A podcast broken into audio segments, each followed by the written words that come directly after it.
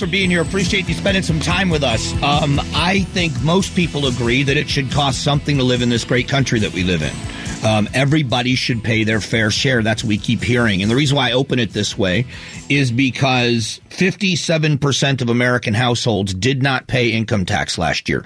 Now that's an increase from about the 44% that it was the year before. And it was around 44% or 42% pre-COVID. Around 44% of American households do not pay anything in income taxes. So you can continue to go after the billionaires and we can argue about what it does to the economy and who ends up paying the price for that anyway. And if you do that, um, you will see that you always end up paying. We raise the corporate income tax rate and we pay by losing jobs because they go to countries that have a different tax rate. Companies relocate so they don't have anything coming from this country as far as income taxes go. Um, and I will tell you, in all fairness, looking at the tax code, the whole thing should re- be revamped. We didn't have time to get into that.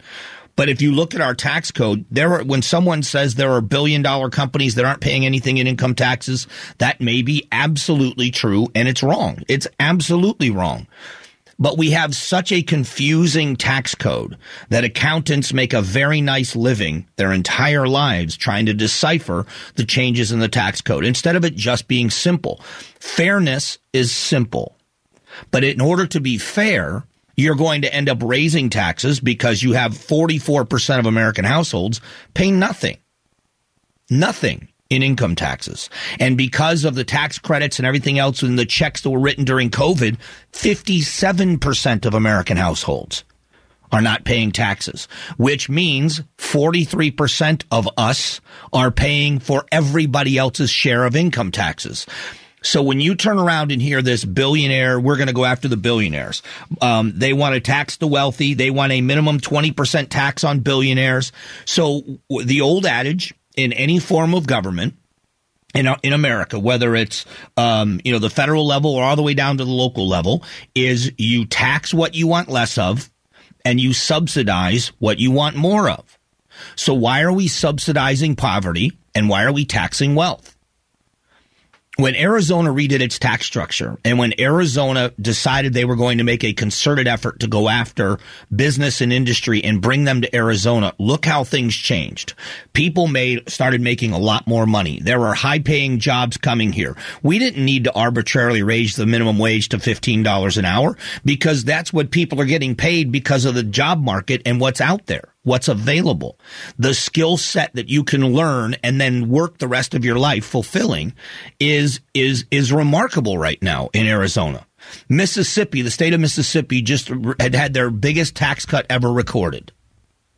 When you take less from individuals and businesses, you do better for everyone. When you raise the corporate tax rate, when you raise taxes or close loopholes, whatever you want to call it, a tax cut is not giving anybody anything. It's taking less from them. And it's a very important distinction. When you keep hearing about the billions of dollars that the government is giving the oil companies, they're not giving them anything. They're committing to taking less from them. That's what tax cuts do.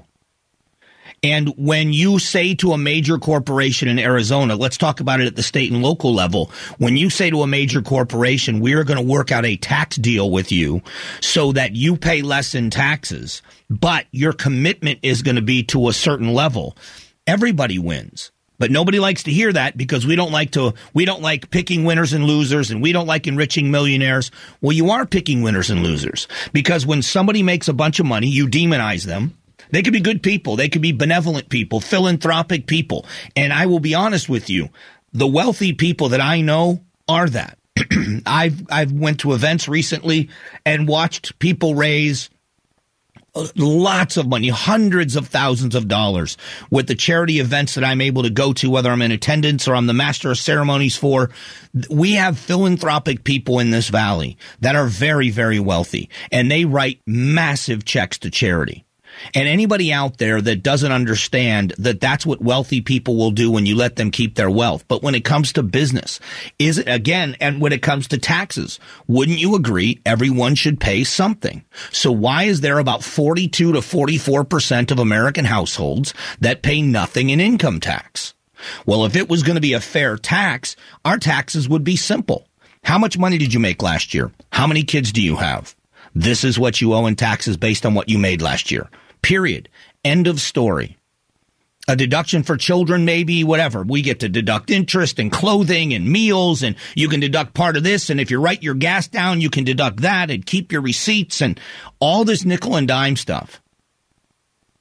But in order to make it fair, you would be telling working class people in America, your taxes are going up. And nobody wants to do that. Nobody dares to do that. It's political suicide. So what do we keep doing? The same old thing we've always done that doesn't work. When was the last time? Clinton era? In that era where we ever had anything close to a balanced budget, and that had a lot to do with the fact that Newt Gingrich and the, and the contract with America and some of the other things that were going on where it was negotiated. But we have such deficit spending in this country and there's no end in sight. And if you don't have a vested interest, why would you care? I guarantee you, if you told a working class family, here's the deal, you're going to pay 7%. 10% of your income. You make $30,000 a year, you're going to pay $3,000 a year in federal income taxes. That's that's it. If you make 30 grand a year, that's going to be your income tax. I guarantee you now that they're invested, they're going to start questioning. They're going to start asking, what is the government doing with my money? So imagine now if you make $300,000 a year, you pay 30 grand in taxes. If you make $3 million a year, you pay $300,000 in taxes. If everybody had to pay that percentage, like it is with anything else you buy, then we all would be paying more attention. And that's not what happens. As long as we can be focused on this punish the rich attitude, which doesn't work, by the way.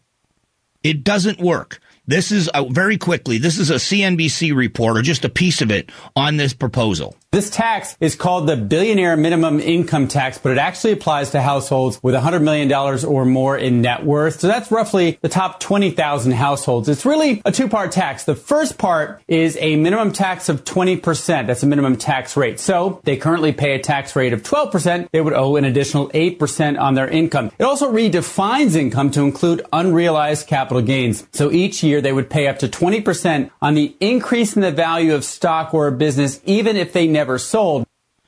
So now it's uh, when you are smart, they're going to tax you. That's the other part of this that's amazing. So you invest well, or you have somebody that works for you that invests for you well. But you haven't sold the stocks, but their value has gone up. It's like property taxes. It's just one more way for them to dig into the pockets of people in America. And these are the job creators. But it should be all Americans with a healthy suspicion of our government. Instead, they have been able to divide us in these class warfare nonsense conversations. And, uh, you know, I look at it this way. I'm not jealous of anybody else's success. I, I, want everybody to be successful. Everybody I work with, I get along with my coworkers. I want to see them, you know, I want to see them get paid because then it's going to be my turn. I want to be able to go to my bosses and say, here's where I stand in, in line with everybody else in this building. And if they're getting a big raise, now it's my turn. But I certainly don't begrudge anybody their success. And when you do, you become bitter. And that's what these kind of taxes are. It is, it is the idea of we are going to go after people because they have been successful. I think it is a horrible thing to do. I think that it is the wrong way for us to go because it hurts everybody. And this is going to be one more step, one more nail in the coffin when it comes to the possibilities of going into a recession. In a moment, uh, we are going to talk about the Maricopa County Attorney's Office. One candidate speaking out about a law. If it passes, she said, I won't enforce it. We'll talk about that coming up in just a moment.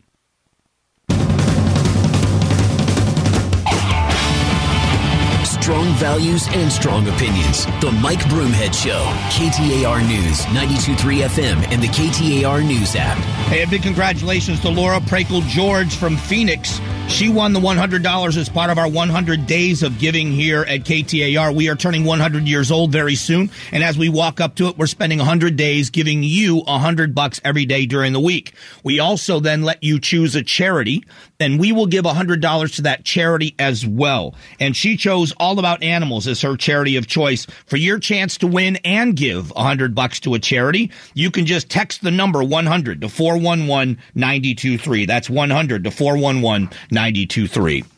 Um, candidate for Maricopa County's top prosecutors. She got her signatures in about a day. Her name is Jennifer Gunnigle. I'm sorry, Julie Gunnigle. I said Jennifer. Julie Gunnigle.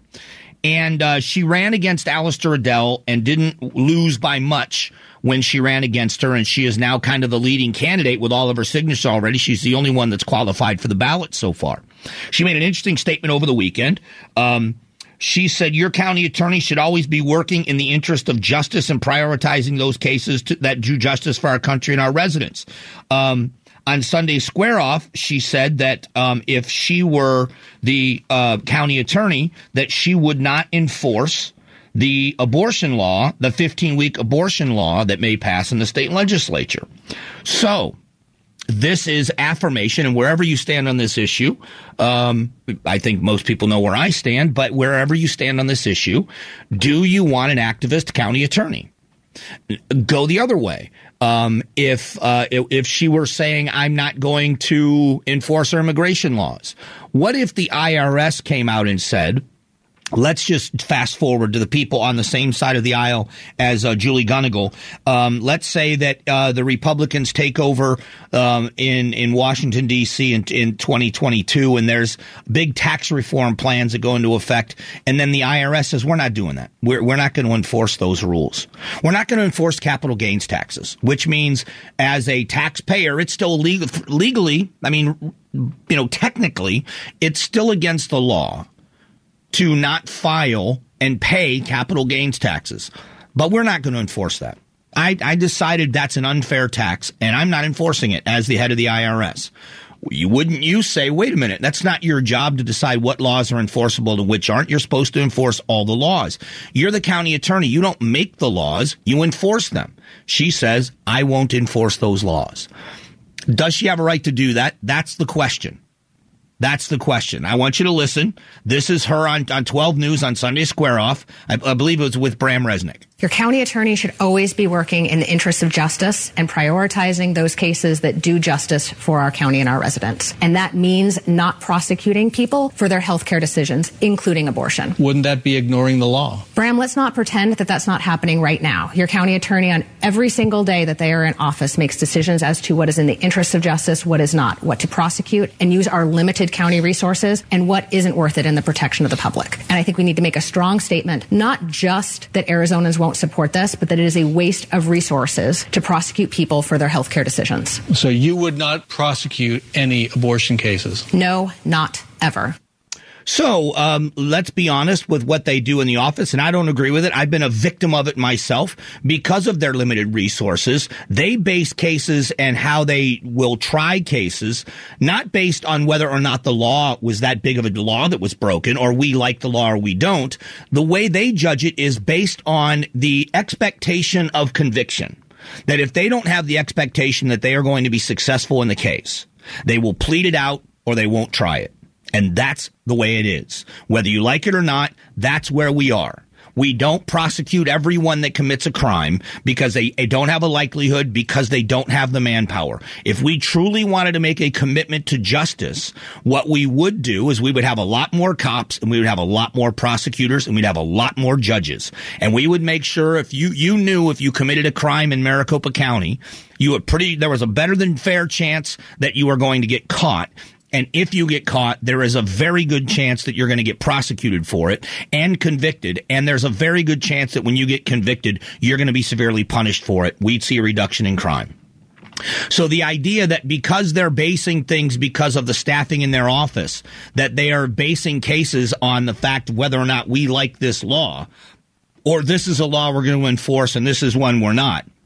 It is because of manpower. They are deciding them based on the, the ability to convict cases. So this is a political statement. You know where I stand on it. I'm just explaining what this is. And what it is is an overtly political statement saying the legislature can pass all the laws they want to. The police can make all the arrests they want to. I will decide whether or not that crime deserves punishment. That's what she's doing.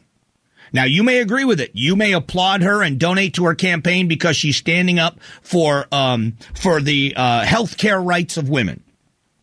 I don't agree, but I also don't think that we are going to eh, go the go in the other direction. Do you remember why Sheriff Joe Arpaio was run out of Maricopa County? He was run out of Maricopa County because the Maricopa County vo- uh, voters got tired of paying for lawsuits that were against his office for the handling of immigration cases, which is why the federal government took over parts of that office. And that's what happened. And if, if, this is the kind of leadership that the county attorney's office wants, whether it's this law or another one, because if she is going to choose this one as being bad, which ones will she choose as good? Which other laws will she say is unfair? And we all have to stand up. It's a scary proposition. Coming up in a moment, we talk with the American Petroleum Institute. We talk about a survey that says 90% of Arizonans want energy independence. We'll discuss gas prices next.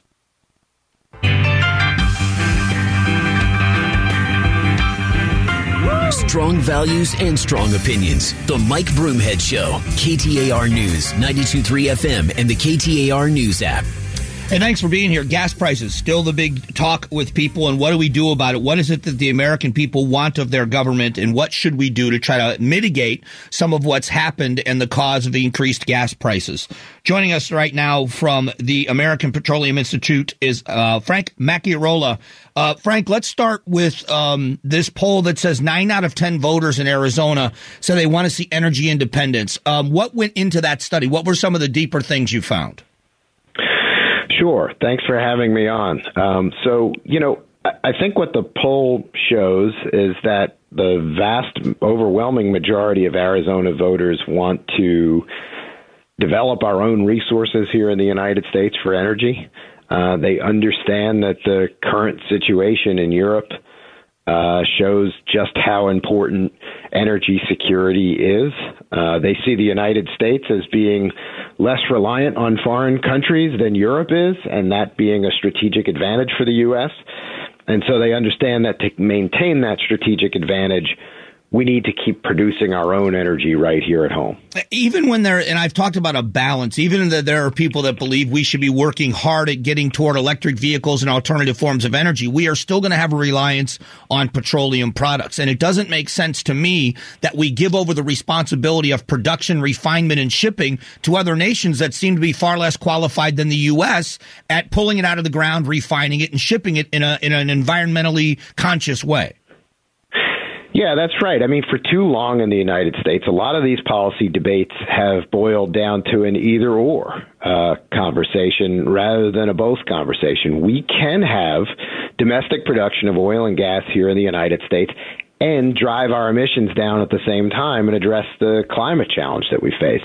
It's not a question of one or the other. In fact, our industry has been part of the solution in helping drive down emissions in the power sector through the greater use of natural gas.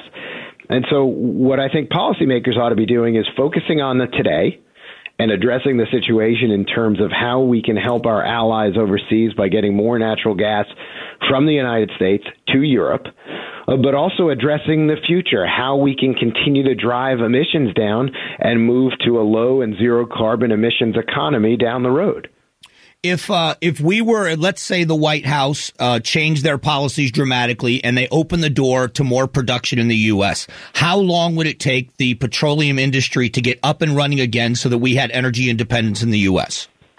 Look, our industry is moving on producing more oil and gas here in the United States. If you look coming out of the COVID pandemic, demand dropped significantly during that period of time, and so did supply. And so, as demand has come back, supplies are coming back as well. And so, we, uh, the EIA, the independent agency within the Department of Energy, estimates that we're going to have an increase of a million barrels of production this year. We're seeing record high levels of production in the Permian Basin. Rig counts have significantly increased year over year. So we're coming back in terms of production, but we're not there yet. And so, in order for uh, this supply demand imbalance to be fixed, we need to do more here in the United States to incentivize greater production of our energy. The president's commitment to Europe and and uh, natural gas. Uh, what does that do to the American supply if we are going to up our supply and, and exports into uh, Europe to help them offset their costs? it just shows how important uh, U.S. LNG is. We are the leading exporter now of natural gas. We've gone above Australia and Qatar uh, to become the leading exporter of LNG. Uh, this really sh- helps in many ways. So, first, it provides more natural gas to our allies in Europe. Europe relies heavily on Russia for its natural gas. We need to work with the EU to drive that reliance down so we can strengthen our allies and weaken uh, Russia, uh, who's trying to use this energy as a weapon against Ukraine. The second thing it does is it create jobs here in the United States. The job creation as a result of the shale revolution here in the United States has been really significant. We have, uh, as an industry, we create, we, we uh, provide uh, or support more than 11 million jobs in the economy. So, from that standpoint, it's a benefit for the United States. It's also an environmental benefit. As we export more natural gas to our allies, we help them achieve their targets of reducing their emissions. So, for a whole host of reasons, it's very important that we export natural gas from the United States. When do you see and what is it going to take to see a significant drop in gas prices? How soon and what will it take? Yeah, I, I can't uh, predict what's going to happen with respect to gas prices, but what I can tell you is supply and demand will rebalance itself as we see increased production. Um, so, you know, I think it's it's very important that the administration promotes the development of oil and gas here in the United States, that they promote the investment that's necessary to bring oil and gas development to market. Uh, and I think, you know, it's in, it's incumbent upon all of us uh, to uh, really weigh in with policymakers and tell them just how important it is that we uh, produce more of our energy here in the United States. Look, looking out into the next 30 years, uh, experts tell us that the world and the United States is going to be using oil and natural gas. In fact, it's going to be the primary source of energy globally. The real question is whether more of that oil and gas is going to come from the United States or whether it's going to come from hostile regimes like Russia. It's so important that policymakers here in this country get this question right, and I see, and I think that's what's reflected here in the polling numbers. The vast majority of voters in Arizona recognize that energy security is critical for the United States uh, and for our national security. And so, you know, I, I encourage them to weigh in with their policymakers, with the administration, to make sure we're promoting uh, U.S. oil and natural gas. I, have uh, maintained throughout this entire conversation as we've watched gas prices go up over the last year as consumers that America is the best qualified to do it environmentally safely, pull it out of the ground, refine it, and ship it. Is that true? Are we the best country at this? We are uh, among the most, we have among the highest standards uh, of environmental um, regulation here in the United States. Our industry takes this issue very seriously, uh, both from an environmental standpoint and an emission standpoint. You know, our industry is continuously improving uh, in this space to make sure that we're developing responsibly the resources that we have uh, for the American people and for the consumer uh, look, in a lot of ways, it's our license to operate. The better that we get at this, uh, the more the American people will recognize that U.S. oil and natural gas is a solution not just to our economic growth and our national security, but also to the environmental challenges that we face. Frank, I really appreciate the time today. It was such an interesting poll, and I appreciate you coming on and talking to the Arizona audience about it. Absolutely. Thanks for having me on. Appreciate right. it. That is Frank Macchiarola. He is uh, with the the American uh, uh, Petroleum Institute. It was a fa- fascinating. And you can't get ninety percent of Arizonans to agree that it's hot outside some days. And uh, it was an interesting study that showed that ninety percent of us want energy independence, and we all understand how important it is to be energy independent. Coming up in a moment, we are going to talk about the White House and what they are doing to clean up after the comments that the president made in Europe regarding Vladimir Putin. All that's coming up here in just a couple of moments.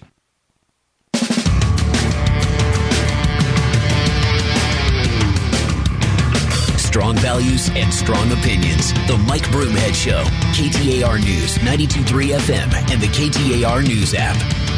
Hey, if you haven't subscribed to the Mike Broomhead Show podcast, it's very simple to do. You can do it on any one of your devices and never miss a minute of the show again.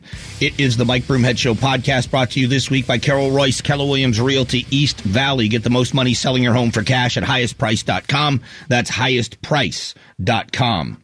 So, uh, the president made some statements in a speech in Warsaw that set off a firestorm. But right now, let's focus on what's happening in Ukraine. We now know that there are so many displaced people that are now uh, around the world, but we're seeing a lot of them in Poland. And we are seeing the Ukrainian people crying out and saying that our country is being destroyed by the Russians and we want help from the West. They are asking for air support. They're asking for the, cl- the skies to be shut down one of the things that happened during the president's speech in, in, in Poland when he gave the speech in Warsaw, our president, at the end of the speech, they were chanting "Close the skies."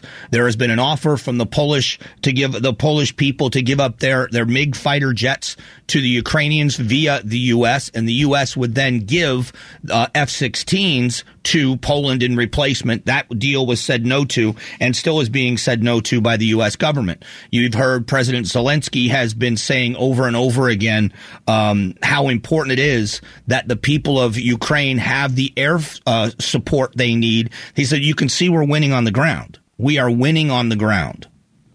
I want you to hear a little bit of what the president said. Um, and this was what was he said in Warsaw at the during the um, the speech that set off such a firestorm worldwide. Ukraine will never be a victory for Russia, for free people refused to live in a world of hopelessness and darkness. We will have a different future, a brighter future, rooted in democracy and principle, hope and light, of decency and dignity, of freedom and possibilities. For God's sake, this man cannot remain power. This man cannot remain in power. The president was asked by media uh, if he was looking for regime change. He said no. Antony Blinken, Secretary of State, said there is no plans for regime regime change. But the Russian people or the Russian government is already capitalizing it with it, within its with its own people. The Russian government is now going to use this and this is where the propaganda the propaganda comes in he will then take this and he has taken this and he will take that speech in Warsaw and not make it just about Joe Biden. It's not just going to be the U.S. as the evil empire here.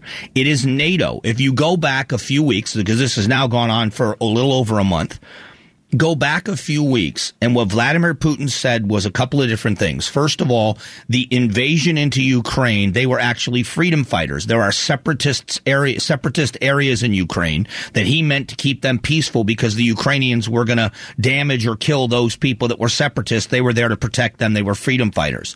The other thing he said is that NATO had a plan to invade via Ukraine. They were going to invade Russia that NATO is the evil uh, uh, oppressors, that the NATO countries are the ones that want to destroy Russia. So now you've got the the the figurehead of NATO and the president of the United States giving a speech in Warsaw, Poland, and saying that the this man cannot remain in power.